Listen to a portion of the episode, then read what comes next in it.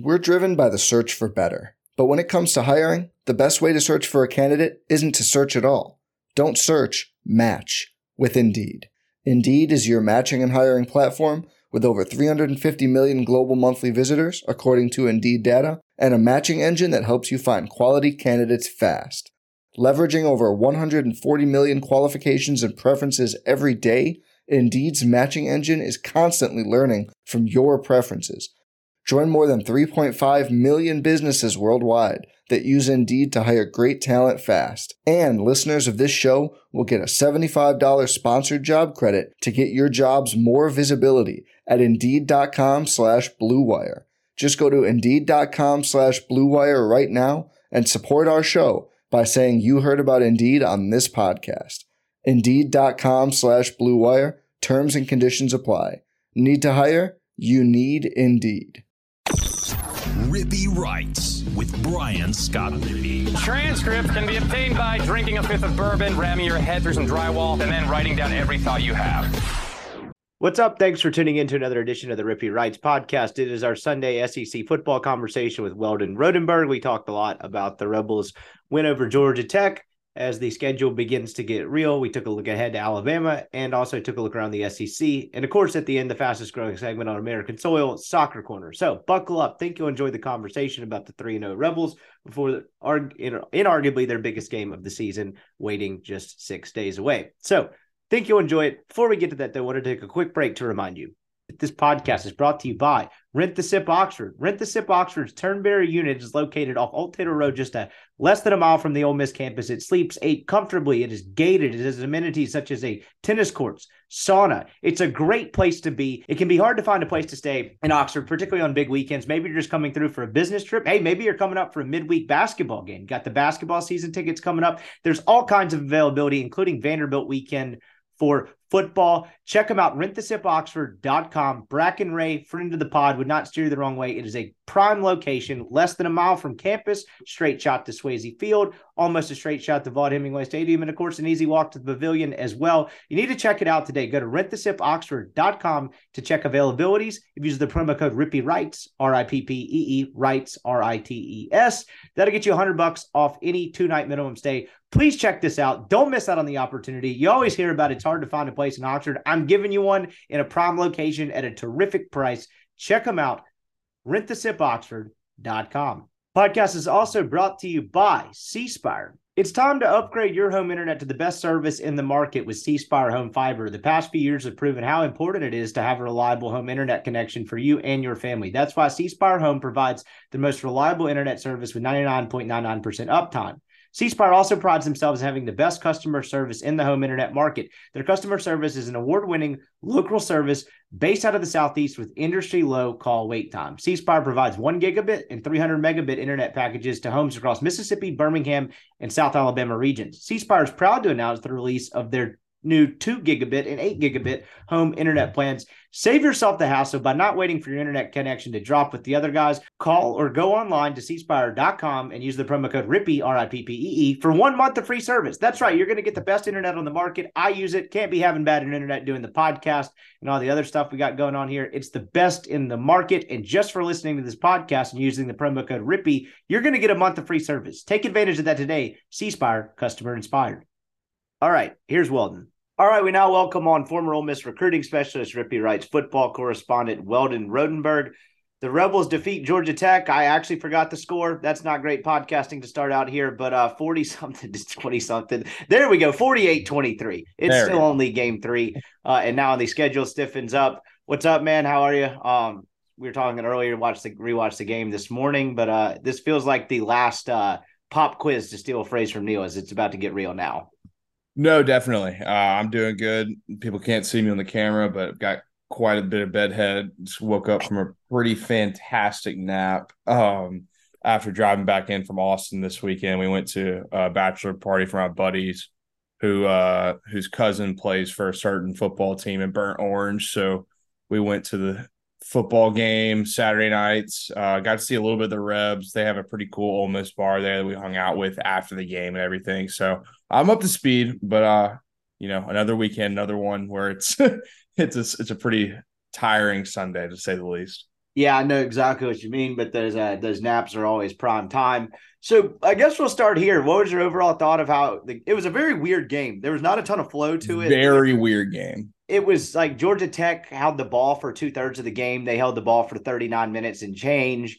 Ole Miss was only up 10 to 3 at halftime, but I didn't think they played terribly. It was a lot of bend, but didn't completely break on defense. I had a hard time getting a read on the game, but it just felt like, again, the last prelude to your first real, real challenge conference play starting and them trying to figure some stuff out, some stuff out ab- about themselves, as well as figure some stuff out due to injuries is the overall takeaway I had. No, definitely. I mean, just the way the game flow ended up, it, it was kind of like a bizarre, you know, pattern of stats and scores and time of possession. It was just kind of all over the place, which what you get in college football. Like you get games like this uh, especially with teams going for on fourth down and getting it or not getting it. The numbers are very skewed. Um, but I thought Ole Miss played well. Um, I didn't think they were perfect by any means. I mean, you talk about defensively, they are bending as far as they can bend without breaking against a lot of these teams. Um, and I guess we'll get into that a little bit more when it comes to Alabama. Uh, offensively, for the amount of guys that are injured and the offensive line issues and your best player you know, was assumed to be doubtful but ended up playing. I mean, it's pretty hard to be frustrated with what went on there. Uh, I know they only had 10 points at the first half, like we said, just a weird game flow. It's not like they were, you know, playing poorly necessarily. And then, of course, Trigg dropped a fourth down touchdown there. I guess that was in like the either mid first or mid second quarter. I can't exactly remember what point of the game that was. Um, you know, they still have a lot to work on. They still have to get healthy um, which is just an obvious thing. It's something we said for two weeks now. Um, and I know it got kind of squirrely there, but it was really never in doubt. And in college football, and really just in football in general, it's just about winning the game. And especially a game like this where you know you have such a massive matchup ahead. Just getting out of there, getting healthy, and working on a few things is exactly what you needed to see. And I thought they did that. Yeah, absolutely. And I guess we'll start off there, like particularly offensively. Judkins had a rib injury. It sounded like all week, and to the point where it didn't sound like he was going to play. I was actually fairly shocked when he trotted out on the field um, before the game. I saw him run out of the tunnel, and then particularly when he came out on the field for the game's first drive, just because look, we we all know Kiffin's deal with Chris Low. Um, you know, if he, if he's putting something out there, you probably know who it's coming from, and he put out there that you know Ole Miss was going to be out with a couple guys, and that uh, it was a game time decision for Quinshon Judkins, which that led me to think, okay, he's probably not going to play.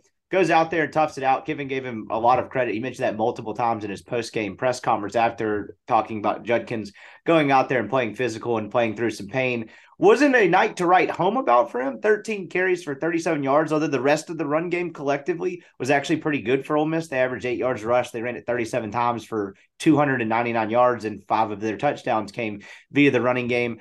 I imagine some of that is still the offensive line struggling a little bit up front, and uh, Judkins getting met at the line of scrimmage, at, you know, a lot more frequently than he was last year. And I just imagine some of that too is not wanting to ride Judkins with sore ribs the week before you play Alabama. It's probably a mix of the two. But I thought he played fine, even though his stat total wasn't great. Yeah, no, I, I, thought he did what he needed to do. I think they ran Dart a ton, and you know, using Judkins as kind of a decoy, whether it's him or Bentley, is perfectly fine in this case scenario. Um, I thought he played fine. People have been talking about him recently, and I've seen it kind of pop up here and there. It's like, do we need to have a Judkins conversation? And I don't really think that's very fair um, at all. I mean, he had absolutely no help against Tulane. Um, and then the few times he actually had a hole, I thought he actually looked more explosive than he did last year. Um, this past game uh, yesterday, I mean, he was definitely a little sore, a little banged up, so probably not his usual self. But I, I think he's going to be fine. Um, I really liked what I saw from Bentley. I think this is kind of the guy we we expected and talked about last season of what he could be um, when he's healthy and ready to go. I mean, he looks bigger, he looks faster. Um, that's a huge add. And then, of course, Dart, his ability to run the ball, he had like 100 yards, I think, in the first half. Um, it's just an extra element for this offense. I thought they were definitely not perfect in the run game. I, I still think they look just a little slow there. Um, whether that's on purpose or an accident, I don't know, but they're not exactly attacking the line of scrimmage very much. Um, I don't really know why that is. It's just something I noticed. There's like the very slow developing runs. Uh, but I thought it was definitely an improvement on last week, and I think it's something you're. I mean, you're just going to have to run the ball if you want to beat Alabama, so they better get it figured out for next week. I thought that was the main takeaway from the night. If you're talking about the running game as the whole, is one Dart ended up being utilized more in the running game. Some of that was a little bit skewed because he had the one gigantic run for sixty sure. something yards or fifty eight, whatever it was. I can't remember exactly what it was, but he was definitely more active in the running game. And then again, you hit on it earlier. I thought that was the best Ulysses Bentley has looked in an Ole Miss uniform. I think you finally kind of saw the guy that you thought you were getting when he transferred from SMU a year ago, and I think that's a really positive sign for Ole Miss because I mean, take this game for example. I mean, it's it's the SEC. It's a 12 game college football season. Judkins is probably going to be banged up at certain points, kind of like Zach Evans was last year, and Judkins being the one one A one B whatever you want to call it. Ole Miss having that insurance behind Judkins wasn't something that we were totally sure about uh, entering the year. I don't think the staff was sure about it. Right? They had Jam Griffin as a really late ad, and it felt like they needed it. But having Bentley kind of turn into what you thought he could be, I thought was a very positive development for Ole Miss and something they're definitely going to utilize going forward. No, yeah, I mean they needed more depth, which is why they brought in Griffin. I mean Reescano, as you've seen, he has not played a snap yet. Uh, he looks like a pretty prime candidate for a red shirt. So having you know Judkins, having Dart, having Bentley, and then if you need him, whether it's Jam or, or Matt Jones to kind of fill in there for a snap or two. I mean, you saw Jones had a pretty efficient day uh, for a touchdown. One carry for a touchdown, 30 something yards. Yeah, you'll take that every day to cover the spread. I'm sure that was not a coincidence by any means. Um, no, but it's encouraging. It's look, it's still Georgia Tech. They are a program in transition. They are building. Uh, they looked, I mean, just so much better coach than they did last year. I mean, it's it's honestly night and day. I mean, Haynes King looked like a competent quarterback. What does that say about Jimbo? I don't know. Uh, but they're they're not a bad team. They're not a great team, but it's progress. That's really kind of all we wanted to see going into this game. Yeah, that's I think that's well said. They do so I don't think they're a very good team. I think they're a team with a very capable offense. Um, they're a very good offense. It's a little bit of like a tricky offense, right? They run a ton of screens. It's it's like up tempo, but it's not. They get to the line of scrimmage quickly a lot of times and then move around a bunch. But if you actually watch it throughout the course of the game, they don't actually go very fast. But they're certainly better coached. You bring up the Jimbo piece of it. It was funny that at a certain point in the broadcast last night, they were showing how Haynes King holds the football differently now, and it was something about how like he held it up high at uh, a and M and like kind of has a more natural lower slot now. And it wasn't really the point they were making, but one part I did kind of find funny was Jordan Rodgers, who's on the broadcast, who was talking about it, was like, you know, back in the day, I was taught to hold it high, kind of like Jimbo does. And he goes, but that's just really not the case anymore. We figured out that that's actually not what you need to be doing. And it was like a very like subtle, like Jimbo's teaching this the wrong way type of thing. You mentioned what does that say about King? He certainly looks like a better football player than he ever was in the small sample size we got at A and M. Oh, absolutely. I mean, he looked more athletic. He looked more efficient. Uh, yeah, he used to like bring the ball back and cock it like above his head. It was just very, very bizarre. Um, so no, he played pretty well last night. They had some decent athletes there. Um, I mean, Ole Miss has taken quite a few of their defensive players recently, so they're obviously struggling with some del- depth there. Uh, but they're building. I mean, if they played Tulane with a healthy Michael Pratt, it'd probably be a decent game.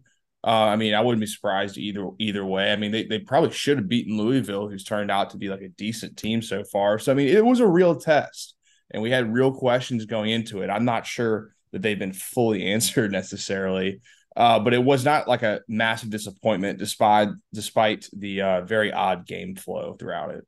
Yeah, and it didn't help for Georgia Tech side that they lose Cooley early in the game, and it really didn't appear that he came back at all from what I saw, and certainly didn't make an impact. And that's a pretty key piece for them at running back. Beyond running the football, I guess before we get to the defensive side of the football yet, I was curious to see what the passing game would look like, knowing you were probably going to be without Trey Harris and most definitely without Caden Prieskorn. And it didn't turn out the way I thought in terms of I didn't feel like I learned a whole lot. And Kiffin spoke a little bit about this after the game of just it was really just the way they were playing us. They were playing, you know, a lot further back and we were having success in the run game. So we just really ran the ball more and we weren't really consistently throwing the football, never got a rhythm there because of how Georgia Tech played them. I didn't think that anyone I mean, Jordan Watkins had another 100 yard game, which is kind of weird. Four catches, but as goes over the century mark. They talked a lot about him being a very dependable guy that Dart trusts. Dart in his post game presser mentioned, you know, if you want to talk about how much trust I have in him, he's the dude I threw to with the game on the line at the Egg Bowl last year. I thought that was a very specific example to cite. but they certainly need to get healthier there. But I just don't feel like we learned anything about how much they're going to miss Trey Harris should he miss next week. Hopefully, Prieskorn comes back next week. But I just didn't feel like passing game wise, we learned a whole hell of a lot about what they're going to do with these guys out. No, not really. Uh, what we did learn is that the ghost of Jalen Knox has now returned to the ghost off the field, not on the field. Yeah, no kidding. Um, Ayden Williams is out there for the first few snaps. Uh, he he played, you know, quite a few. I mean, almost half or I mean, I can't remember. Chase just posted the snap counts and I read them, and I can't remember how many he played. Uh, but he made an impact out there, which was good to see. Um, they they kind of used Dayton Wade going outside a little bit more in the running game to add an extra element. And then, you know, they both do what they do. They kind of get open on the sh- shots they call and Dart to his credit. Something he struggled with a lot last year was was hitting them when they're open. Um, and also just taking them when they're open. You know, you know, that's one of Kiffin's like biggest pet peeves is when we call a shot play and it's there, you better take it. There, there's a reason we're in the certain part of the field or we had this drawn up for a reason. You know, we definitely have to make it happen. So I thought they were really good. I thought they were very efficient. I thought Dart's decision making uh, this year so far has just been like 10 times better than it was last year, which is what we heard all spring. You know, we talk about taking their their word for face value. I mean, he's looked really, really good. Um, you know, he's he still forces a few throws here and there. There was one up the middle in that two minute drill. I was like, that definitely could have been a pick. Um, but at the end of the day, I mean, he honestly had a touchdown pass taken away from him from Trigg. Uh, he's just he's just playing very well. Um, and he's working with probably I don't even want to be like rude or negative towards the receivers because they're playing and doing their part, but like one of the worst receiving groups in the SEC right now. Um, I mean, it's it's hard to really. They're definitely bottom half. How about that? Uh, and that's really. I'm not digging on them. They're they're doing their part, and they've actually showed up and like you know answered the call for what they're doing. Um, but it's really a testament to Dart for how he's been able to play with the kind of pieces around him, especially with the lack of a running game ish so far, um, having to do a lot by himself through the air and on the ground. He's just been really good, and he's going to absolutely have to be very good next week uh, in order to win that game.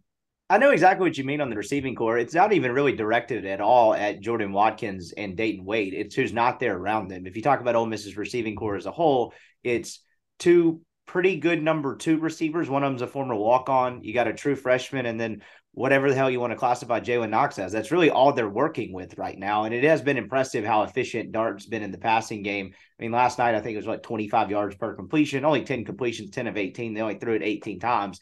But you're right. Like to speaking to that, it's really just more so about who's not there. I mean, hell, how many receiving cores in the SEC if they lost presumably who were going to be their top two receivers that are not out there, how many of them would still be a top half of the league receiving corps? Probably very few. You're 100 you, you state that better than I could. Yes, 100 Yeah, no, and I was just adding to it. Like I, I knew exactly yeah. what you meant in that sense. And that's that's what makes next week so fascinating because you know, if there's a week where the lack of depth or the lack of a top end guy gets exposed, I think it's going to be there. And really, I I wouldn't think from everything I've heard, I don't know anything definitive by far. Definitely not putting this out there as any for, form of reporting. I would be surprised if Trey Harris played next week. Um, you know, the timeline for Caden Prieskorn has always been the Alabama game. But with the receiving corps, like the state of it currently, I think my eyes go to tight end. I think we know exactly what they're going to have available to them at receiver. Do you get Prieskorn back, and how much can you depend on Michael Trigg? And if you have both of those guys out there, how much can that, you know, cover the loss of a Trey Harris or whatever the hell the case with Zachary Franklin is. That's kind of what I'm looking at as far as pass catching options. No, absolutely. I mean, Franklin was dressed out, it looked like, but did not play. I would imagine that's a pretty good sign of his potential availability for next week. Um, but I have a lot of questions about that. One, I mean, just from a personnel standpoint, looking at what Franklin is, like he's not exactly look, he was incredibly good at UTSA for what they were asking to do playing against a bunch of lesser competition with a really good quarterback for that league. Uh, he was a great route runner, but he's not exactly like a speed demon, but he's a very competent pass catcher, but he's also been hurt. So, like, the expectation that he's going to come in right away and just like absolutely change this offense is probably a little hyperbolic, um, you know, just considering the the situation that he's in. Um, Prieskorn, I have no idea what's going on there. I mean, that's it. That is the story for the game next week. It's either are these guys going to step up to a level to to beat Alabama because I know their offense is shit, their defense is not. You know, Texas is a really good football team, and they expose them on on some deep uh, passing routes with a really good quarterback. But their their front seven is still pretty salty. Like the the odds of you going to run the ball for over 200 yards and that just being the your recipe for winning the game is probably not going to be it. And if you've watched Kiffin, the way he kind of comes out in these bigger games, whether it's LSU last year, Alabama last year, A and M, he kind of knows that. He knows that they're a little mismatched up front, and he ends up giving Dart the reins to throw the ball all over the place. I mean, against LSU last year, going up 17 to 3, I mean, they like did not run the ball more than once or twice in their first three drives where they scored. So I mean, that's his gonna be his game plan early is to test the DBs of Alabama and then use the running game as kind of like the secondary option to kind of get you right plays and stuff like that. So in order to do that effectively against that team, you're going to have to be more healthy. Clearly, you're not going to be fully healthy, uh, but you need to add at least one of those three guys back in, I think, to be as effective as you possibly can there's some days when I was a reporter and we used to go out to practice for the Tuesday practice. I'd say more often than not, I would stand out there and wonder what the hell I was doing out there and why, what the purpose of this exercise was. On Tuesday, when we get whatever practice report from Chase or Neil, whoever goes out there and covers it, who is out there and what color jersey they're in is going to be probably more significant to me than at any point this year. Is Prieskorn out there practicing? Is Franklin out there practicing? I, I guess you could throw Trey Harris in the mix there too. Uh, you know, Judkins is he still no non-contact? What are the state of the ribs? This feels like a very important injury update day. Where I think in the two years of this doing this podcast, I can think of maybe like two other occasions where that was the case. Yeah, not many. I mean, I know there was like a Corral ankle thing that we've looked at, but no, I mean, offensively, they've been efficient, they've been all right, but to beat that team, you have to be healthy, um, and you have to have as many guys out there as you possibly can you mentioned being a little mismatched up front. They're still figuring the offensive line thing out. It was similar to the first two games, and I don't know why I've been so infatuated with the left side. Maybe it's the transfer versus returning contributor thing. But they start Kern, they start McGee again. They basically keep McGee in there the entire game. I actually think he played every single offensive snap. But then you'd see the random Jaden Williams drive. And then there was a point in the game where Acker actually came in for Jeremy James at right guard. I don't know if that was like a minor injury thing. I don't really know what happened there, but it was just something I noticed. But just the sheer fact that they're still kind of rotating at left tackle, they're working Acker in where they can, and they don't seem fully kind of committed to what they have up front. I, I don't know what to make of it, but it is certainly something to monitor going into again a game where you probably might be mismatch up front, might have some struggles running the football. I was just very curious by that. You got 20 Acker and Williams snaps equally, actually. And then Quincy McGee did play all of them now that I'm looking that up. Um, still figuring it out front. It seemed like it was better. Kiffin certainly thought it was better than last week, but um, I'm certainly not sold that it is no longer an issue. I guess I'll put it that way.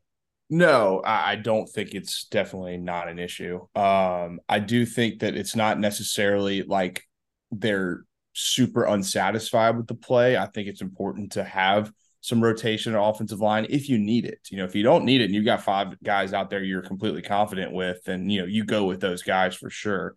Uh, but clearly that's not the case with them. So I think they're just kind of still mixing and matching. Um, I don't even think they're trying to keep people like happy necessarily. I think they're just trying to see, you know, give some guys a rest and then give some guys some opportunities to see if they can, you know, show up, play better. Um, but no, I mean, it's going to be massive going into next week. I don't anticipate you know, some sort of lineup change there. I would I would imagine you'll see the same five with Kern and McGee out there on the left hand side.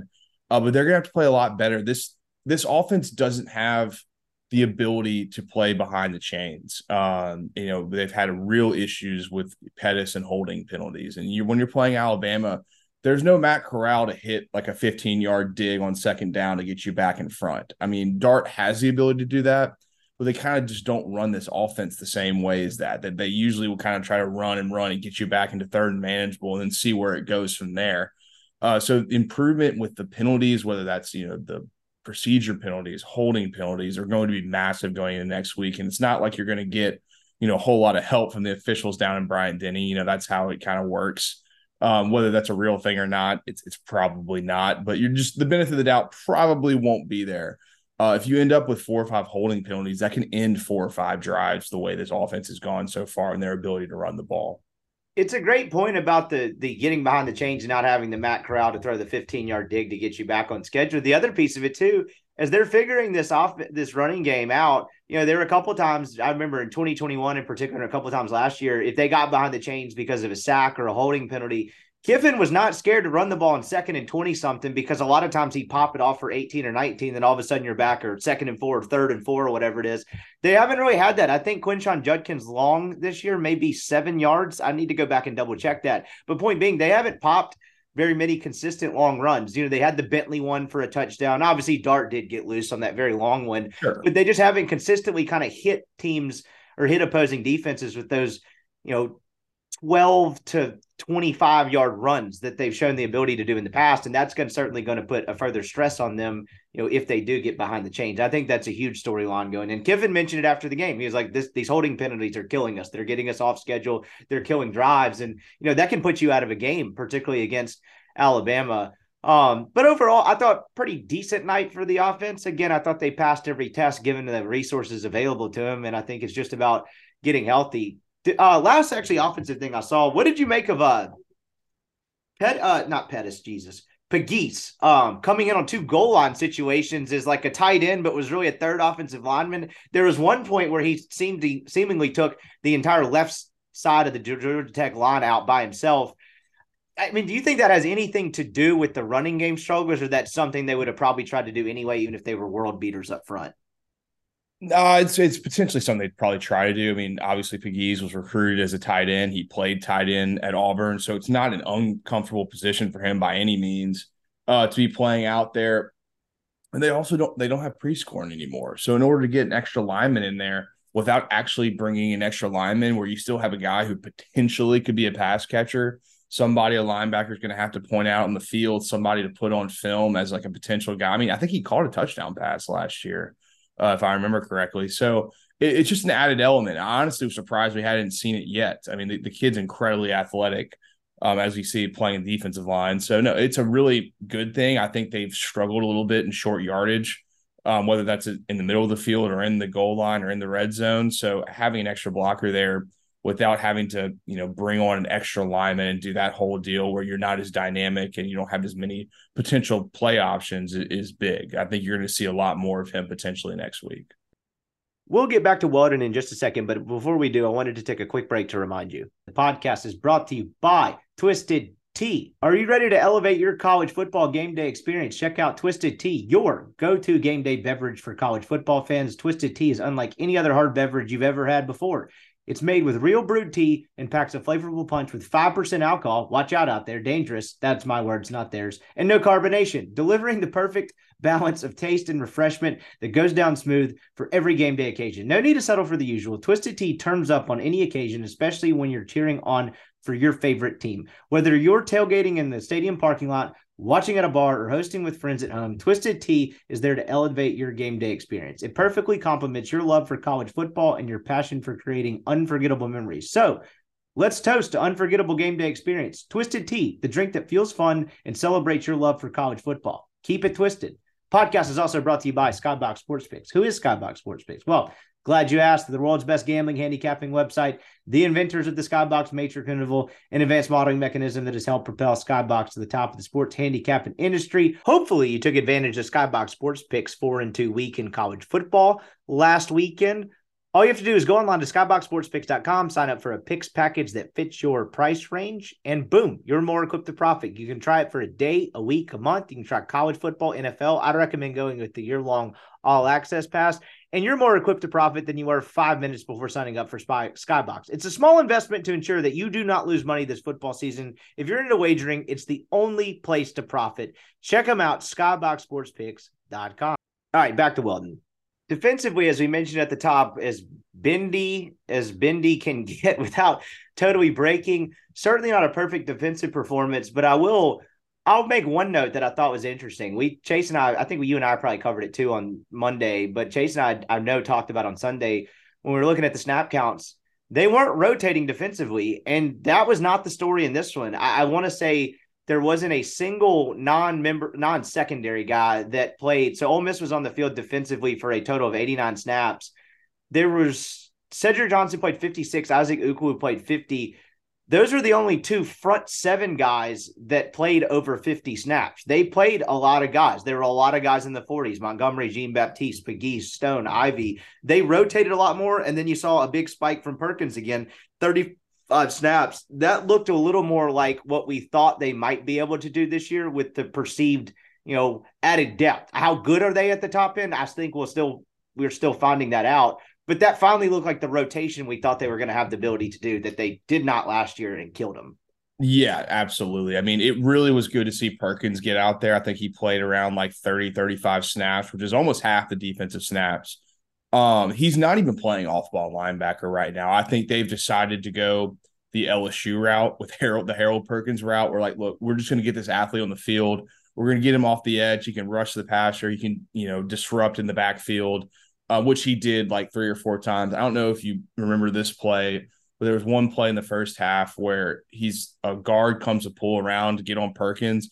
Perkins just sheds him like Micah Parsons and then absolutely stonewalls the running back. I mean, that's just what you're going to get from a kid as good as he is. Um, I, I, think getting him on the field is incredibly important. Uh, overall, play wise, I, I would just like to see this team attack more on the early downs. And that's not like, you know, just saying, oh, well, just to start run blitzing like that. That's easier said than done. I, I think they're catching a lot. Um, the defensive line is not getting a lot of pe- penetration on run downs. I think they're just catching, and the linebackers catching. Uh, these running backs going three or four or five yards on almost every rush. Now they're not breaking a lot of runs, uh, which is a good thing. You know that that's not. I don't want to say it's their strategy because they could you know get a lot more TFLs. They would absolutely take them. Uh, but they they've definitely just kind of been struggling getting off blocks. I think linebackers have been missing a lot of tackles to instead of a rush going for one yard or even you know zero yards, they're going like three or four because they're just not getting a hat on the hat.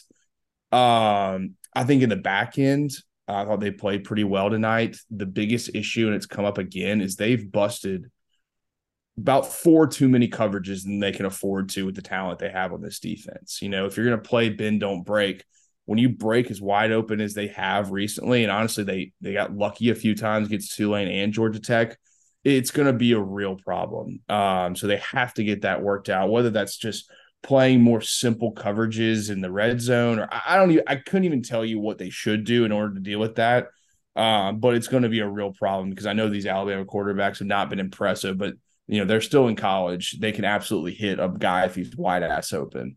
Um, but I'm not like super disappointed with the performance. I, I thought they've played well. I thought they've made plays and they have to, which is really important with the way that they've played defense, the depth they have on this team. Uh, I think they actually do a pretty damn good job pass rushing on like well-known pass rush downs, which is a big question we had going into the season. Uh, you know, they're not war horses back there. You know, they're not exactly, you know, Dallas Turner and all those that crew, but they're pretty efficient. They, they, they really make quarterbacks struggle, whether they get there or not is a different case scenario. But uh, I think, you know, there's improvement. I think they look a lot better than last year through three games. Um, and they've played, you know, at least one team with a pretty solid offense. Obviously, the backup quarterback last week, hard to get a true read. Uh, but they're going to have to be really, really good this week.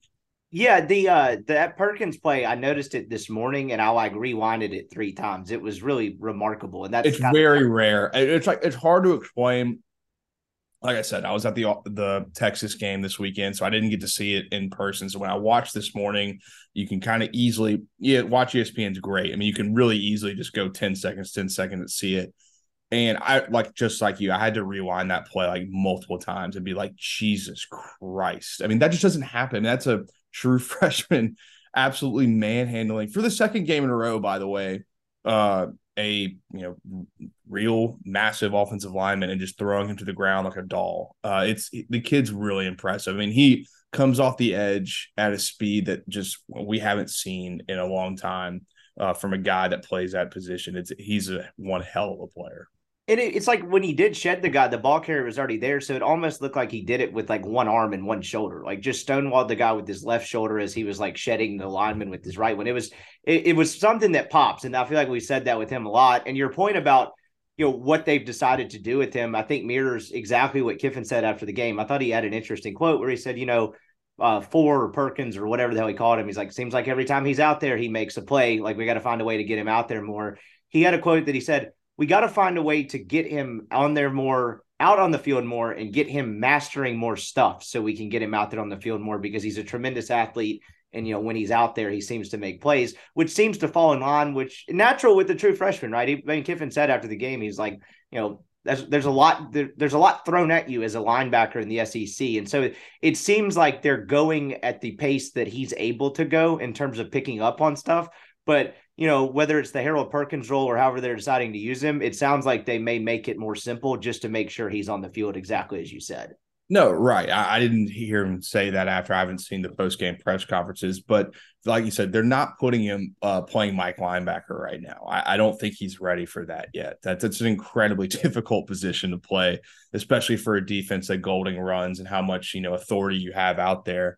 Uh, but he's just making plays, and at the end of the day, you know, having two or three plays where he's out there making a TFL or like running down for a sack or just being quick in space, and you know that's just massive for a defense that is not exactly controlling the tempo uh, in a lot of these games. So I, I think you're going to see a lot more of them coming soon. Alabama will be a fascinating test for him, um, and especially depending on who plays quarterback there, and we'll get to that. Uh, but it's good to see him out there. I mean, he played more snaps than Khari Coleman did.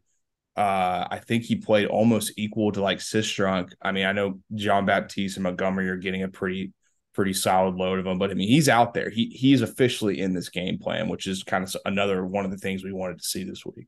Yeah, I absolutely figured it'd be the case. Like they just couldn't afford to not have him out there. Um, running game wise, I think you hit the nail on the head a second ago when you're talking about like more attacking on early downs.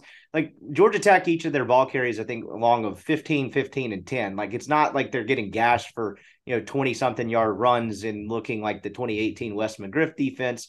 And then they ended up at like three and a half yards to carry. But you're right. It's I remember I had a junior high football coach where every time the other team would stick like the fat fullback and he would run for four yards, he would just scream too much. Like it just like get that push and get the tackles for loss and met, meet him at the line of scrimmage as opposed to the guy getting the, you know, three yard fall forward, five yard gain. Seems like there's a lot of that. And there hasn't been as much penetration at the line of scrimmage. Some of that too. And again, I'm far from an X's and O's savant football wise.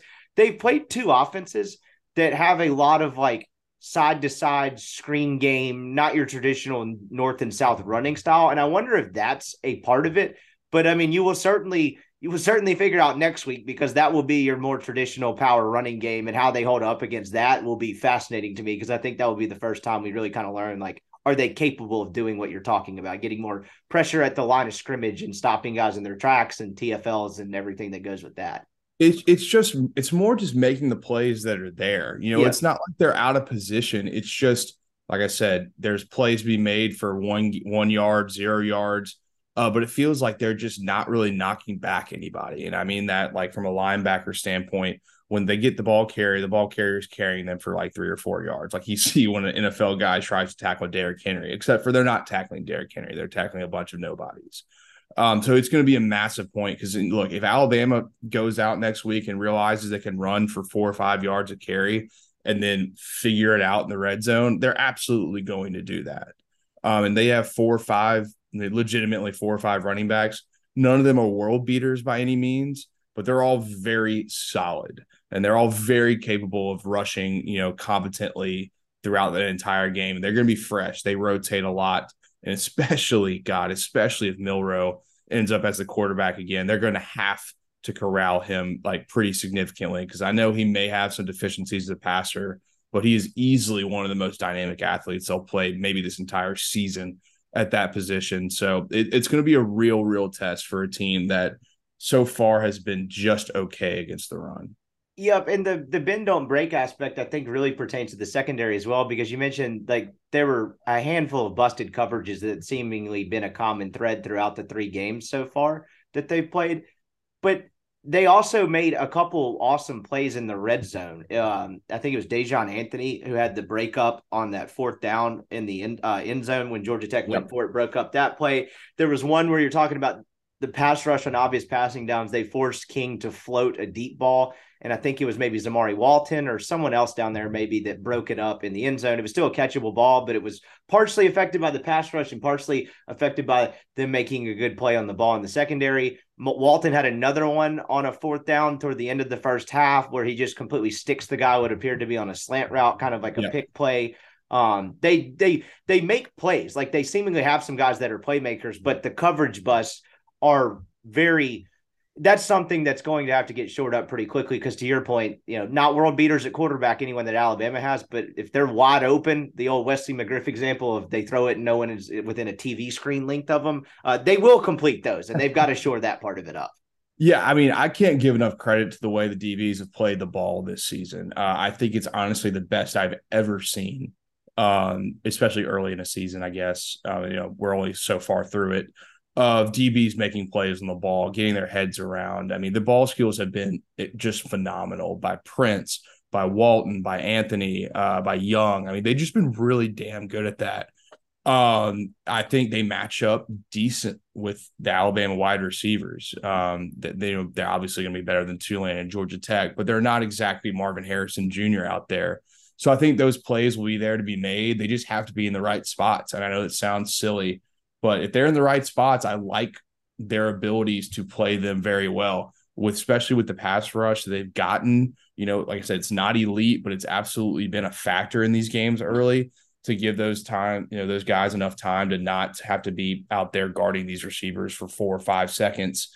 Um, it, it's a massive point. So making plays on the ball, being in the right spots are going to be huge because they're going to take their shot plays. They're, they're going to have a Milroe can get it down the field. Um, and you just need to be there, need to be in the right spot. And then once it comes to it, just make a play. And they've done a really, really good job of that so far. You mentioned the pass rush piece of, piece of it. Pass rush. Gosh, can't talk. It's a hard one. Chris Collinsworth can't say it once. You watch at Sunday Night Football tonight, you'll, you'll notice he'll say pass rush. Yeah, like Bill Simmons and them make fun of him for it all the time. It cracks me up. It, that is a tough one to say. Pass it rush. Is. Pass rush. Pass rush. That piece of it that was something I noticed last night too. On obvious passing downs, they really went and got after King and got him out of the pocket and forced a throwaway or two, forced him to sail a ball. And then it was interesting to me that after the game, Kiffin mentioned, you know, what was he, what would he like them to improve on? He didn't think they rushed the passer overall very well. But then he also, when he was uh, asking about stuff he liked from the game, he mentioned the fact that he likes Tennyson coming down as an undersized linebacker as a pass rushing option because he can really shoot gaps and he thought he really affected the game. So it sounds like on obvious passing downs, like they have had the ability to go get the quarterback and be very good in that aspect, but it sounds like they're seeking a little bit of improvement on the non-obvious passing downs when you rush four and maybe you don't bring an extra guy or two, getting more consistent there, which again, I mean, the only real established pass rusher they had was Cedric Johnson, right? I don't know if you'd call Jared Ivey that. So that makes sense and I'm just curious how much it can and will improve over the next couple of weeks.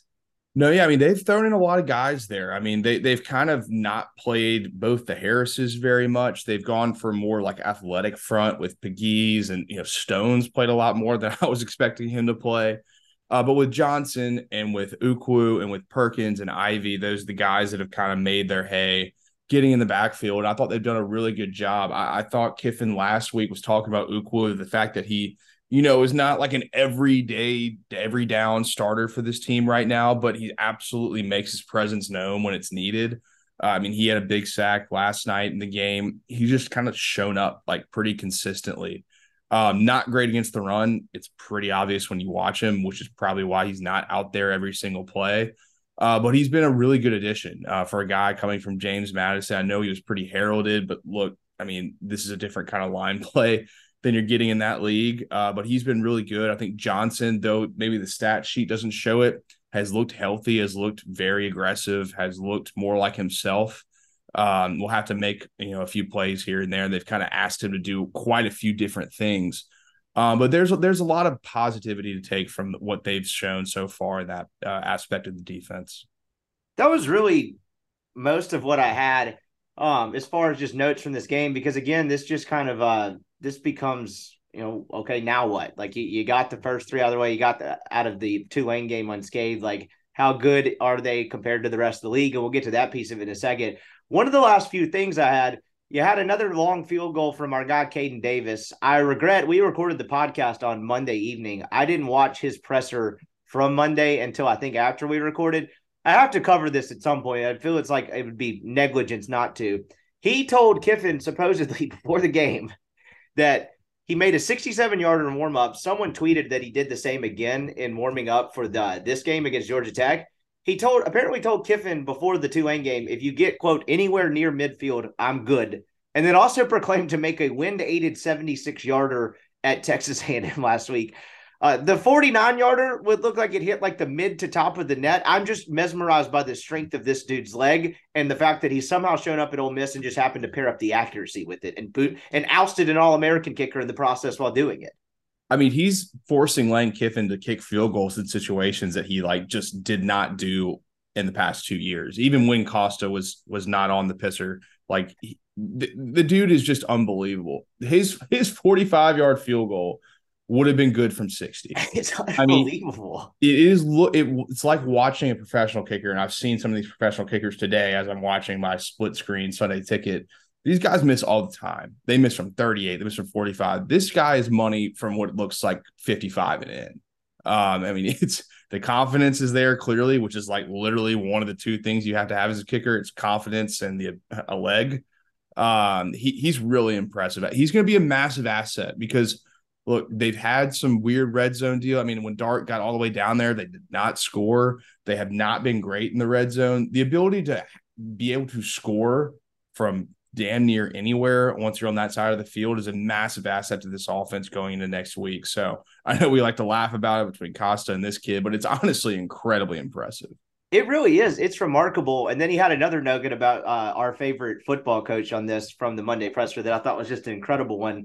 Someone asked him about why he wanted to come to Ole Miss, and he mentioned wanted to stay in the SEC. And then, what do you like about Ole Miss? And he said, you know, I like the town. I love the culture within this program, complete 180 from where I came from, and then just like kept going on with his answer. And I was like, whoa, did anybody else hear that the way I did? Just an absolute dagger to uh, Jimbo and that battle program from a former punter slash kicker of theirs. I thought that was hilarious. No, I mean, you never know where you're going to get the best quotes from. And clearly, this kid is just, you know, made for WWE. I mean, it's unbelievable. Uh, I, I, I remember we talked about that after we after you saw it. I was like, yeah, this kid's a pretty big gamer. Clearly, uh, yeah. Golly, I mean, it's impressive. I know. I, he's no Mac Brown level yet in terms of the fandom he has in my heart, but uh, he's certainly a candidate. He's getting close. Yeah, I was about to say we haven't seen a candidate in the two years since Mac Brown's left us. This is the first real candidate. We'll finish up our conversation with Weldon here in just a second, but I want to take one more quick break to remind you. Podcast is also brought to you by LB's University Avenue there in Oxford. Go see Greg if you're a Rippee Writes subscriber. That's rippeewrites.substack.com. You get a free newsletter from me, and also discounted meats. Right now, the Rippee Writes special is three six ounce bacon wrap fillets for 20 bucks. That's about a $40 valuation you're getting there for 20 bucks. Show Greg proof of subscription. He'll get you set up with the Rippee Writes special. Then go find all your own favorites. It's the best butcher shop in the world. All kinds of delicious cuts of meat. It's football season. You're going to want to throw something on the grill and watch all the games. Check them out, LB's University Avenue there in Oxford. This podcast is now brought to you by MC Speech Therapy. Has your child been diagnosed with autism spectrum disorder or another developmental disorder? MC Speech Therapy offers private speech therapy from the comfort of your own home. Other centers may leave you, as the parent, sitting in the waiting room. MC Speech Therapy enables parents to make every moment with their child therapeutic. Using a relationship based framework, MC Speech Therapy can help your child engage, relate, and communicate. Mary Claire Boudreau's doctorate level expertise and passion in helping children with communication difficulties offers articulation and language therapy, parent training, is, is licensed to do virtual therapy across the state of Mississippi. With MC Speech Therapy, you and your family will gain a better understanding of your child while cultivating stronger relationships. For service today, call 903 824 8575 or email her at maryclaire at mcspeechtherapy.net. That is M A R Y C L A I R E at mcspeechtherapy.net. All right, back to Weldon. Taking a look around the SEC, it was an interesting weekend and a bad slate of games. There were just some like I was talking about it uh, to someone after I did Neil's picks. There were just some like rat looking lines. Like the Florida one made no sense. Missouri, Missouri, and Kansas State almost seemed too easy. And, you know, if it doesn't make sense, then it probably does. You should probably lean into what doesn't make sense. I, I guess we'll start with uh, Florida, Tennessee. I didn't watch much of this game. I know you probably didn't either because you were at a game as well. But the same time, I, I don't know. I mean, I thought Florida may have been one of the worst teams of the SEC after week one. It's the classic week one overreaction, but to blow them out of the building and hold them in check offensively, them being Tennessee the way they did, was not something I saw coming at all.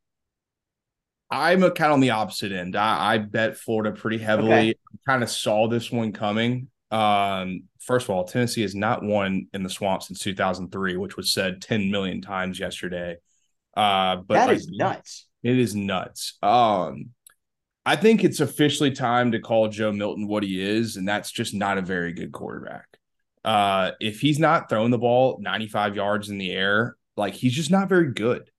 Uh, this receiving corps without Hyatt is not the same team they were last year. It's honestly funny because defensively they're probably a little bit better than they were last year. Um, fuck you, Russell Wilson. God damn it. Um, but like I mean, they, they I mean they kind of manhandled them. They kind of did it in the way that Billy Napier wants to, you know, be. He wants to control the ball. He wants to be a lot of misdirection. He wants to run the football and then kind of be a, you know, when give Graham Mertz the opportunities when he feels like it's safe. And Mertz played fine. Uh, they just manhandled Tennessee. I, I thought that they. I mean, I didn't really expect this kind of game. I mean, it was basically 26 to 10. It was it was you know, kind of a blowout, to be honest. Um, I didn't necessarily expect that, but I was not surprised to see them win. I, I, think they're playing decent football. There are a lot of people talking about how Florida was worse than Vanderbilt and worse than Missouri. Like th- that was always kind of ridiculous. Like, I mean, I'm obviously a big Billy Napier guy because I just really respected the way that he's run programs in the past. Um, so I've given him quite a big bit of the doubt. I, I don't know if it's going to pay off for me yet because they you know they still have quite a few games left on the schedule but this was a big one for them, and you know, at least showing some sort of proof of concept that this is possible with a Tennessee team that was, you know, kind of thought to be the clear cut second in the East. Uh, that's definitely up for debate now. They looked pretty damn bad. And then the clear cut first in the East does not look like they're going to just wreck college football for 14 weekends a year and make the end result at the end of the year in the national championship game um, pretty much predetermined.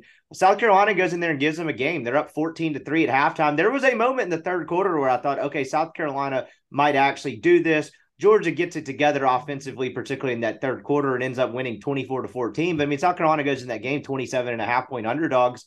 And for two and a half quarters of football, looked like they might pull off the upset and win the football game. What have you made of Georgia so far? They've had some slow starts offensively in their first two games against inferior competition and then kind of gotten it rolling. It seems like to me, like, again, I don't know what what I'm watching all the time, but like Beck seems okay. It seems like they maybe have some issues protecting him at times. He's very efficient, but maybe they underrated how significantly good um, oh, I'm blanking on it. Stetson, Stetson Bennett was in that offense, particularly last year. What have you made of Georgia so far? And do you think the gap is closer than we think between them and everyone else?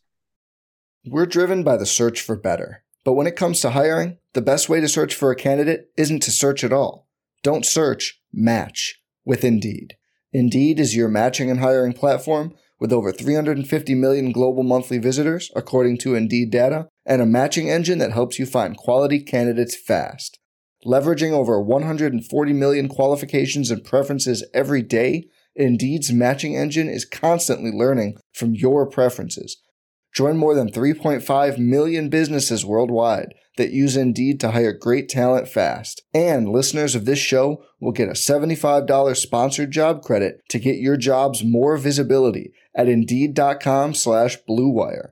Just go to Indeed.com slash BlueWire right now and support our show by saying you heard about Indeed on this podcast. Indeed.com slash Blue Wire. Terms and conditions apply. Need to hire? You need Indeed. It's only a kick, a jump, a block. It's only a serve. It's only a tackle, a run. It's only for the fans. After all, it's only pressure. You got this. Adidas.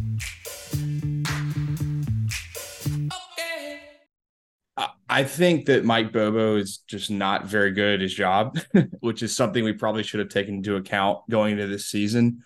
Uh, they just look incredibly pedestrian from a scheme standpoint. They they do nothing special. They have, I think, like four injuries at running back. So they're playing you know, Daijun Edwards, who's kind of is what he is, and they're playing a white walk on at running back as kind of their second string guy. So they absolutely are banged up. Uh, but they have real players on the edge. I mean, with Smith, with Rara Thomas, with Lovett, with Bowers, like they they do have like some serious weapons. Uh, they just don't utilize them very well. Uh, I think Beck is fine.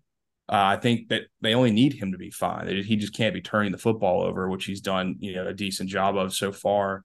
I mean, at the end of the day, they were down 14 to 3 at half and then outscored them 21 to 0 in the second half. They, they kind of starting to remind you of those like old Alabama teams who, like, you know, they just kind of walked through games. And, you know, when they had to wake up, they kind of just did and they kind of mauled you towards the end.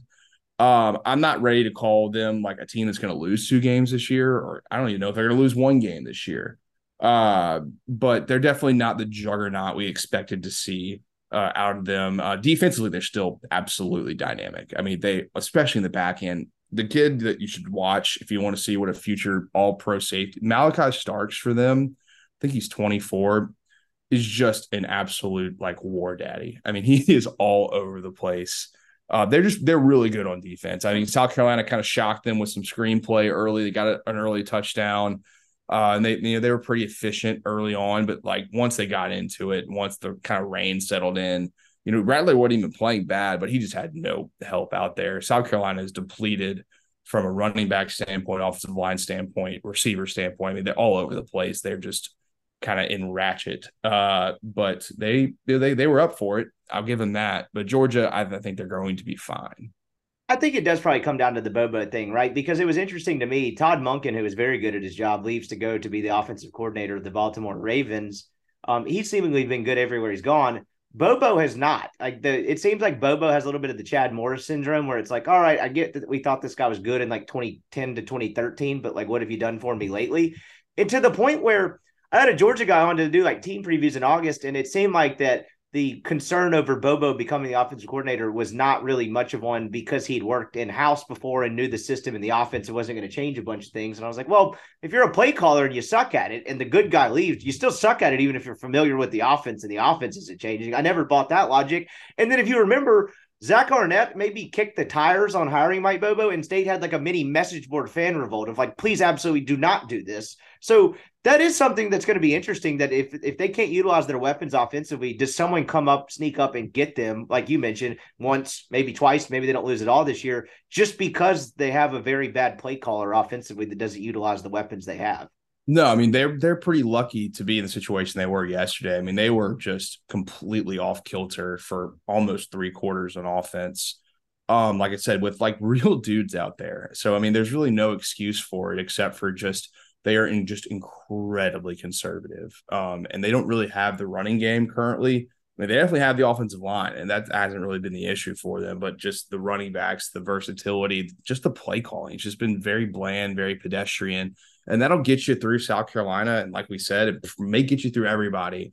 But for a national title, which is probably their only goal this season, uh, they're going to have to figure something else out because that absolutely will not get it done the game I watched the most of the day because of where it fell on the schedule before I went and you know did the Grove thing and went to part of the game and watched the second half at home. Mississippi State LSU. I didn't think LSU was as bad of a football team by any stretch that they showed in the second half of their Labor Day night loss or Sunday night, whatever it was, opening weekend. Um, I don't necessarily think this game also means that they're back and like a you know a, a playoff contender again. I think they could end up being. I'm just going to see them a little bit more. My takeaway from this was oh my God, Mississippi State looks like Sylvester Croom era's Mississippi State on offense. Those pieces in that scheme do not jive. They were horrid offensively starting at quarterback. They were terrible. I, they were absolutely terrible. I thought this said a lot more about what Mississippi State's doing than LSU. Um, LSU offensively was just wildly efficient. Jayden Daniels, I think, had like two incompletions in the first half. Nabers had almost 200 yards receiving by halftime. It was unbelievable. Yeah. I mean, Mississippi State defensively and offensively feel like they're coaching for a team that they don't have. I mean, they're offensively, there's honestly, honestly no excuse for what's happened there. You've got a quarterback who is really good in one system and is clearly not equipped for any other system. And that's just a fact. I mean, I've said this about Will Rogers on this podcast for a long, long time. Like this guy is is really average. But if you give him the ability to throw easy throws and kind of pitch it around and get in a rhythm, then you Make correct decisions there. in the air raid was really the gist of it to me. A hundred percent. Um, they have him rolling left on play action to throw across his body to receivers. I mean, he's ducking the ball five yards before the receiver. I mean, it, was terrible. And then when you do that and ha- put absolutely no pressure on LSU, I mean, they have plenty of offensive weapons and they can, you know, put them out there as they see fit and will absolutely beat your ass. And that's exactly what they did. Um, I mean, I got clown for saying LSU was going to be a favorite in the West uh, after last week. Uh, I feel pretty good about that one right now. Um, and I never really doubted that one. I, I think we're both on the same page. They absolutely, you know, got their ass handed to them by Florida State and quit in the second half, but they're also not that bad of a football team. I think they're still pretty damn good. Um, they don't have too many more tests until playing Ole Miss. Oh damn, that's in two weeks. So Yep. yeah, they play they play Arkansas on Saturday. I'll, I'll actually be there to see them in person. Um, but Mississippi State, man, I mean, they don't look like a team that could beat an SEC team on their schedule and their current iteration of this offense. I mean, it's it's the classic, you know, square peg round hole deal that's going on over there right now. I mean, it's it's it's really really bad. It's a bad product. Um, and we didn't know how he felt about this team. I mean, they're very senior heavy. They've got a lot of experience defensively. I don't necessarily think they're as bad as we saw. Um, but they don't have Emmanuel Forbes in the back end anymore, and that's clear as day. I mean, they were they're just going one on one with Malik Nabers on, on obvious passing downs and thinking that was going to work out for them, and never once adjusted throughout almost the entire game. Uh, it was 41 14 and honestly didn't even feel that close. It was not that close. I mean, I, I I'd echo everything you said there regarding Mississippi State. The quarterback piece of it that was fascinating. Uh, Rogers' final line. You ready for this one? Eleven to twenty-eight for 103 yards. That's three yards, 3.7 yards per completion. It's bad. It's so bad. I mean, their receivers aren't very good either. I mean, Tulu is kind of a gadget player. Xavier Thomas is a gadget player. They have some transfer from Georgia who's fine. Uh, Jaden Walley doesn't play for them anymore, which I can't really explain for a guy that was pretty damn electric as like a freshman uh, and a sophomore, really. Um, they're just there. I mean, Jo'quavious Marks, I didn't know this, was the leading reception, uh, leading re- leading receiver in receptions in Mississippi State history, and he is a running back. That is crazy to me. Uh, and they don't really even get him the ball very much. He's really good. like they should honestly be running the ball with him a lot more instead of what they've been doing. Um, it's really bad. It's going to be like a real wake up call for this program. I know they're in transition, but it didn't have to be this way and by any means. What do you do at quarterback? Because as I was kind of like reading some online content about that game, it was it's interesting to me because you're right. I mean, Rogers, it, it's very clear now that he was an air raid quarterback and is not really equipped to run any other major SEC system. I mean, I I hate to overreact after four quarters of football, but watching the Arizona game and that, I, I do actually feel definite in that. What do you do?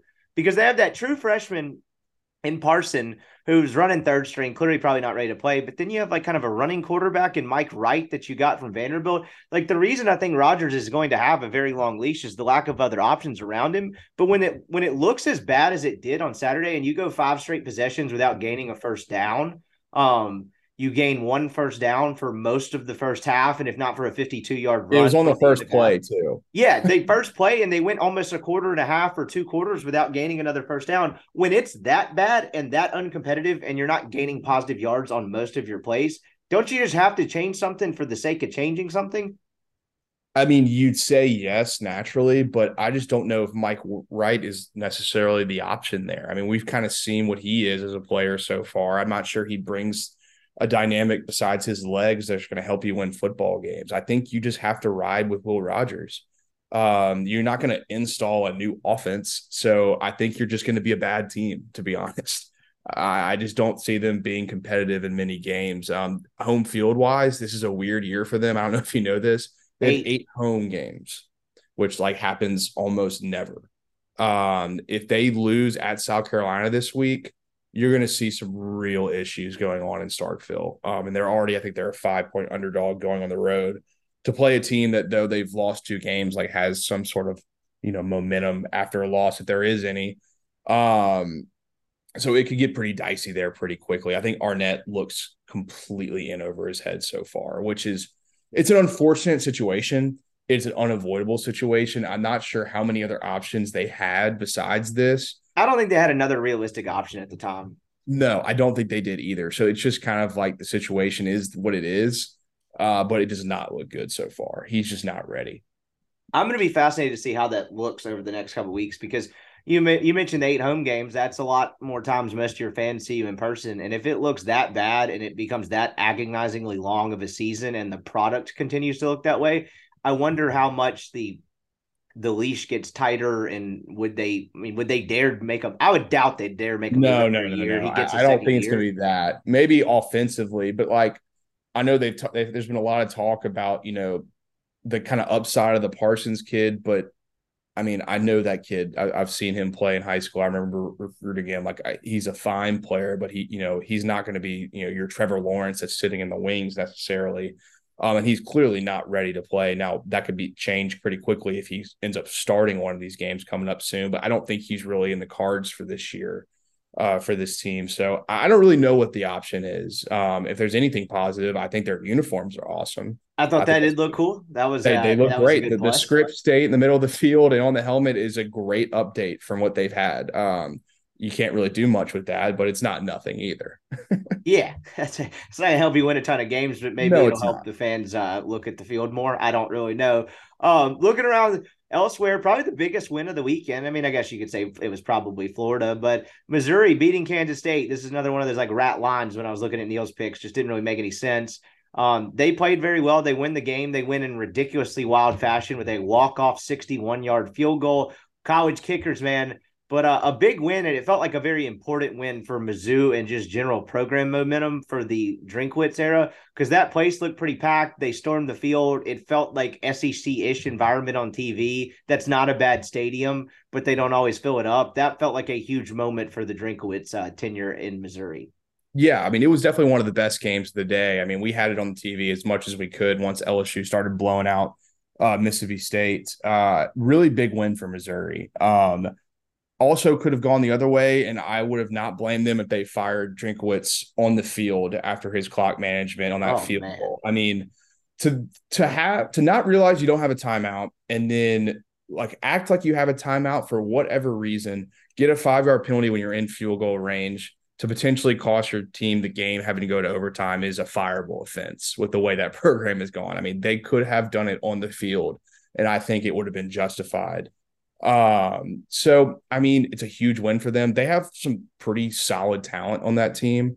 Hopper linebacker is a real deal. I mean, their wide receiver corps uh, with Wease and with Burden and with that other kid whose name I cannot think of off the top of my head. I think it's like Johnson. I mean, they're legit. I mean, they're game breakers uh, on the outside. Uh, Mookie Cooper is another one of those guys. Um, they're they're they're pretty good. I mean, it was a rat line. I took Missouri um, four and a half. I will tell you about my wins and not about my losses. um, but I, it was really impressive. It was a huge win. I mean, they really, really needed this one. I think they got a little lucky with the quarterback for Kansas State getting kind of hurt during the game and having to do this two quarterback thing. Uh, but no, look at the end of the day, at the end of the day, they got the win. It absolutely could have been a disaster, uh, but it's big for them. They, they're not necessarily in competition in the East, but they they look dangerous at least. The last game that I really didn't catch any of at all because of where it fell, and I was doing the post game show. Uh, Arkansas loses at home to BYU. This is probably one I'll probably go back and watch at some point throughout the week just to figure out what the hell happened because obviously Ole Miss plays Arkansas. Um, but I'm a little bit flying blind on this one because I wasn't able to watch much of this one. This game makes zero sense. BYU scored 38 points on 281 yards of offense, 17 first downs, and 77 rushing yards. And they were 4 of 13 on third down, but they won the game 38 31. That seems almost impossible. Did you catch any of this? What the hell happened? I knew none of that. I uh, saw exactly zero snaps of this of this game. Uh, it was kind of just where it fell and where it was with the bar we were at. It was not on TV. I saw nothing. I was kind of following it from my phone uh, and kind of being like, oh shit, they're going to lose to BYU. And then it's like, no, they're not. And then they did. Um, I don't think Rocket Sanders played in this game. Uh, he did not, and that hurt. And they've had fucking- some offensive line issues too. Yeah, it doesn't really affect the fucking defense. Uh, Yeah. BYU's not good.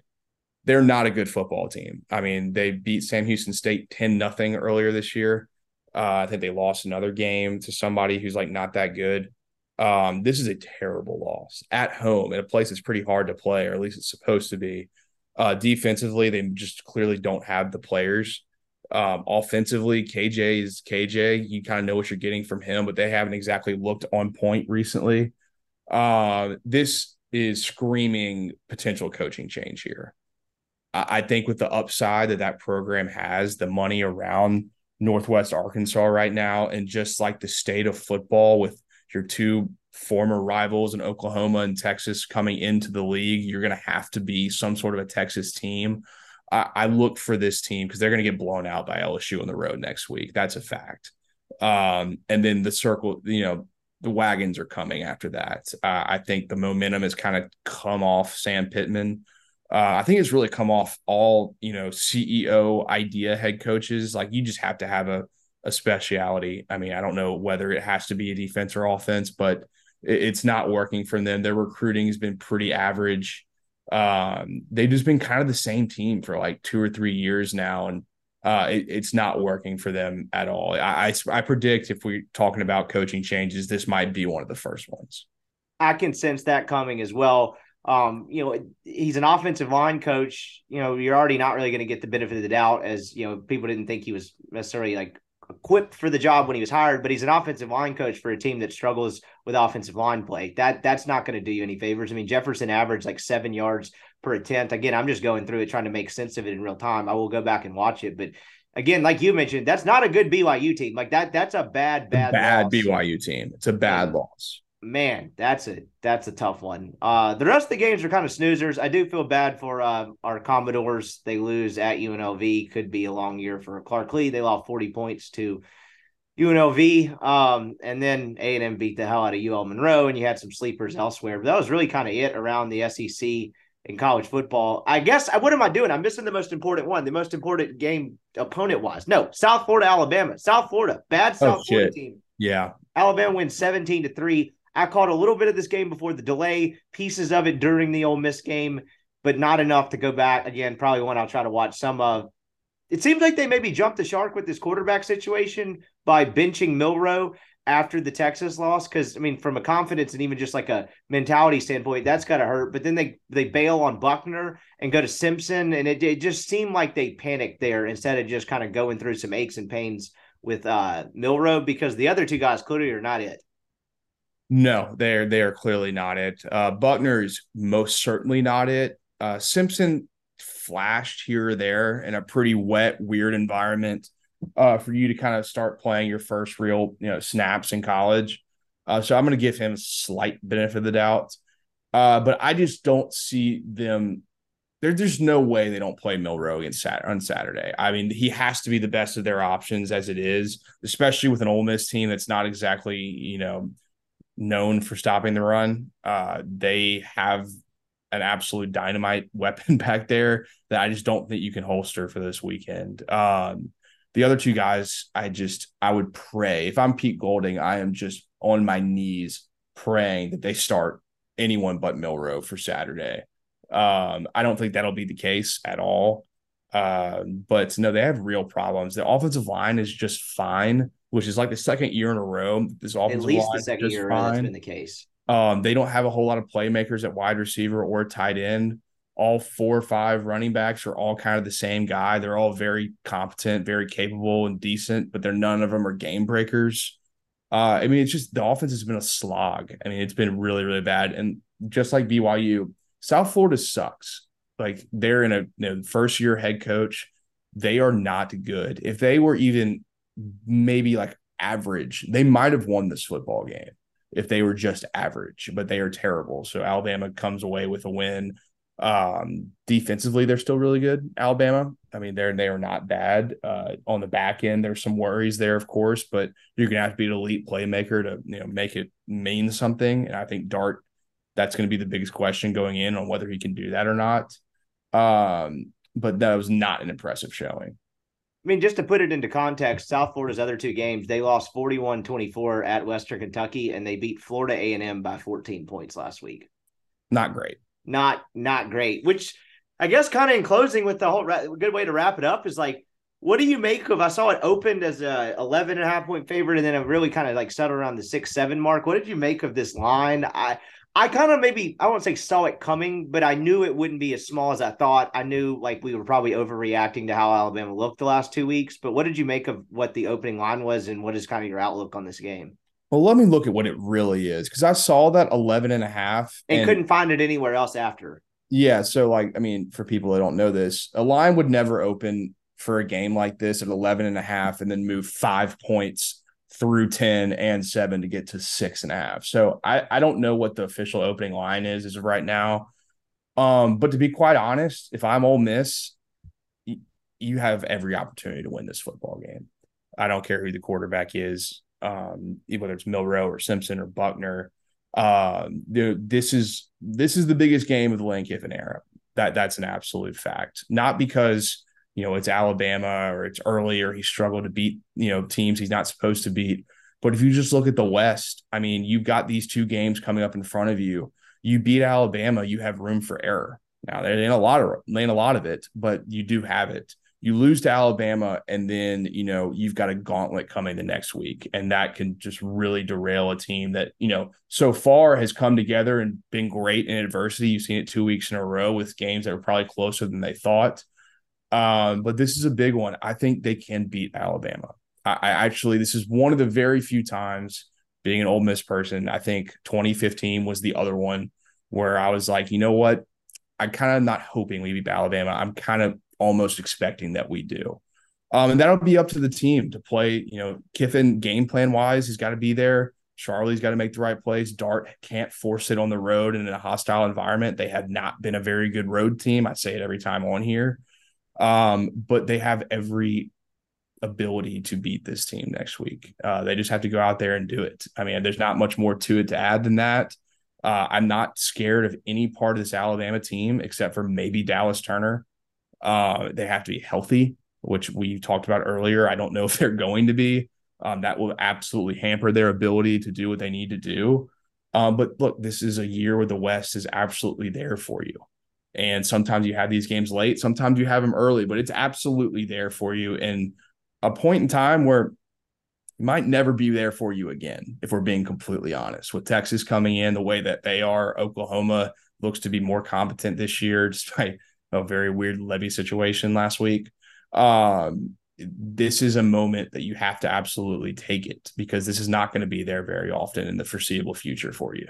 I view it exactly the same way. It feels like an opportunity that if they do not win this game, and I can't believe if in August or July or when the schedule came out last year, I would ever be saying this, but it would feel like a mm-hmm. missed, a real missed opportunity if Ole Miss did not win this game, given the current state of Alabama, which is why like the preseason stuff is so ridiculously difficult to actually forecast because I figured like, okay, they'll lose to Alabama. Hey, maybe you can catch LSU at home, and then obviously they'll probably lose going to Athens. And like how that's changed in just three weeks is remarkable to me. I'm looking at this. Uh, the two places I checked say like six and a half through seven and a half.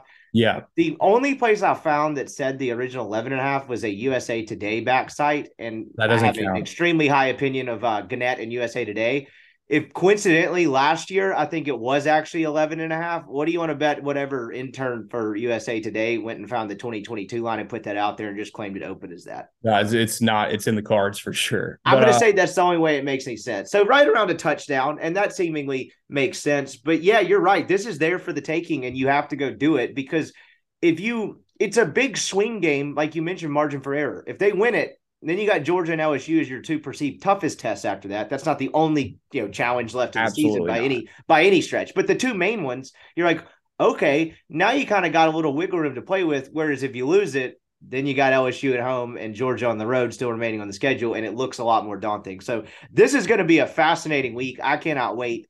Um, and it is going to be a massively important game for Ole Miss, and like you described it, I think a very real opportunity to be had.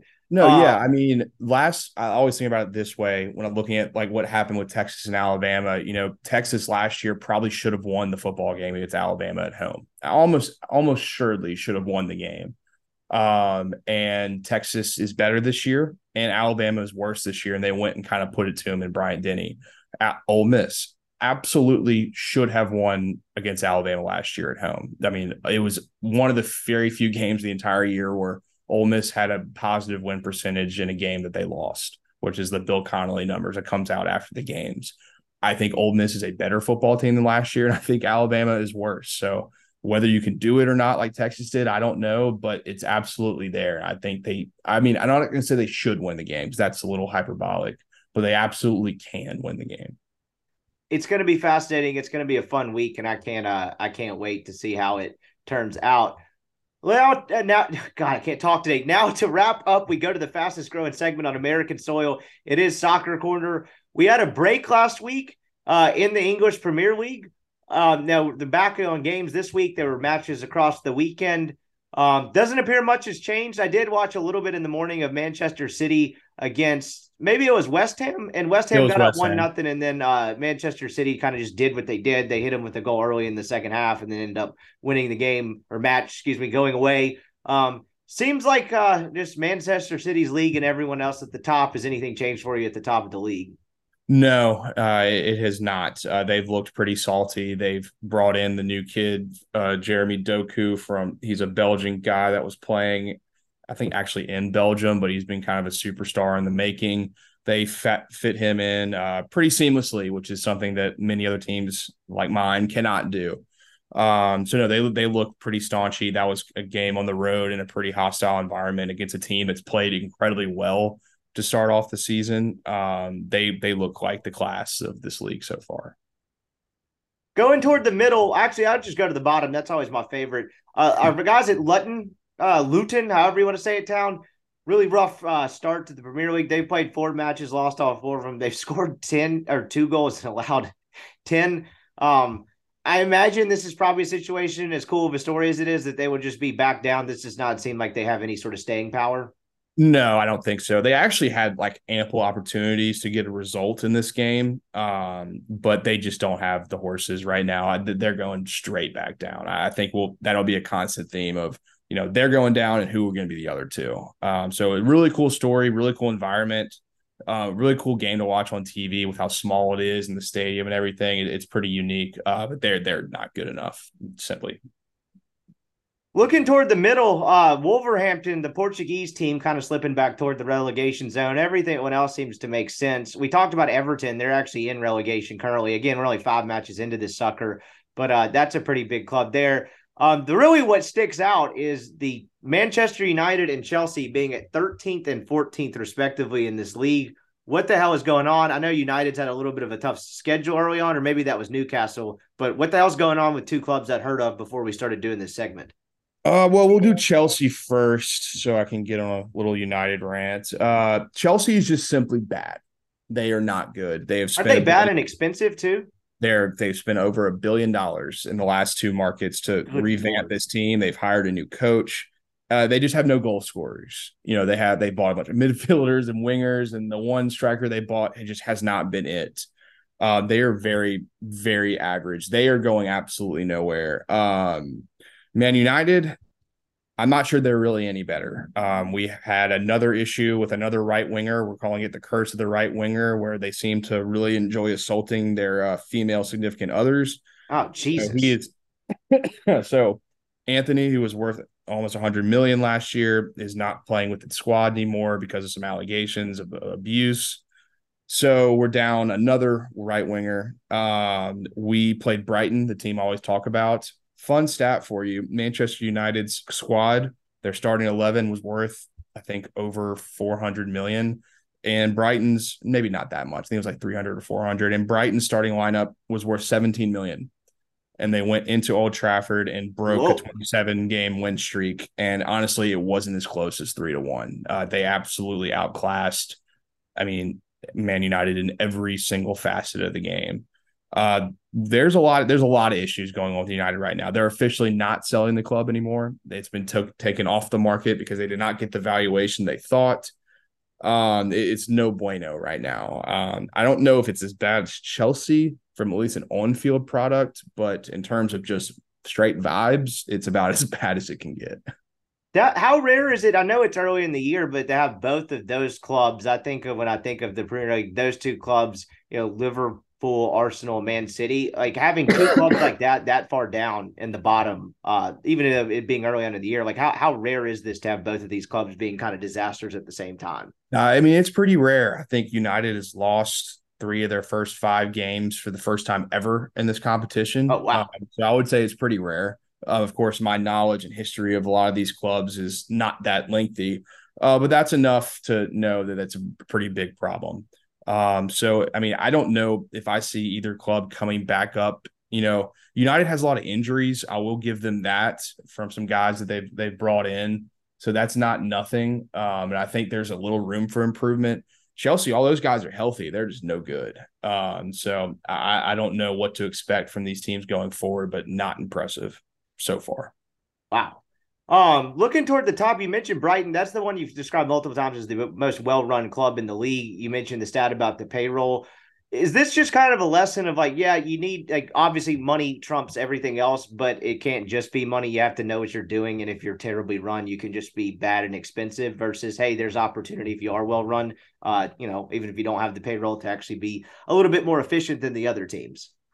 Uh, they're the best run, you know, franchise organization right now that I know in like pro sports. I mean, oh, wow. like truly, I mean, they are on the same level as the Atlanta Braves, as the Golden State Warriors, as the Nuggets, as you know, the Patriots in their heyday. Just with the, and that's it's really more of a baseball analogy than a football because there's not technically a salary cap uh, in the Premier League, there's a, some financial fair play ramifications that make no sense to anybody in classic, you know, Ole Miss. I mean, not Ole Miss. I'm sorry, in classic, you know, soccer fashion. Um, but just the way that they do their business, the way that they scout players, the way that they sell their players. I mean, look, 17 million for a starting lineup. They had six players that were worth zero dollars to them. They either came up or they were come on a free transfer or just wanted like it's, it's insane. This is just pretty unprecedented. They've been doing it for like three or four years now, and I think this is very much their best team. Uh, I mean, they sold their supposedly best player earlier in the summer. They have just reloaded pretty easily, pretty seamlessly. Their coach left and they reloaded that position. They just been hitting every single thing out of the park. It's honestly so, so impressive that I'm fascinated by this team and to see what they could be uh, in the future. This has been the fastest growing segment on American soil. It is Soccer Corner. Appreciate the time, dude, and we'll uh, we'll talk to you next week. Absolutely. See you then. All right, that's going to do it for our show today. Appreciate Weldon's time. As always, looking forward to an awesome week of uh, prep before this Alabama game. Got tons of content coming your way. So be on the lookout for that. Thank you for listening and sticking around. As always, we'll be back on Wednesday.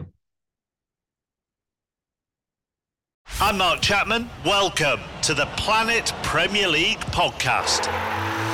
Each week, Cesc Fabregas, Nedum Onuoha, and myself talk all things Premier League. As a player, you don't have time to talk. No. You don't have time to make a plan. You just need to deal with wave after wave after wave. We watched Coach Carter, and he said, "Oh, afterwards, the game's just about doing this for your teammates." And I remember looking around halfway through the film, and half the squad was asleep. Planet Premier League.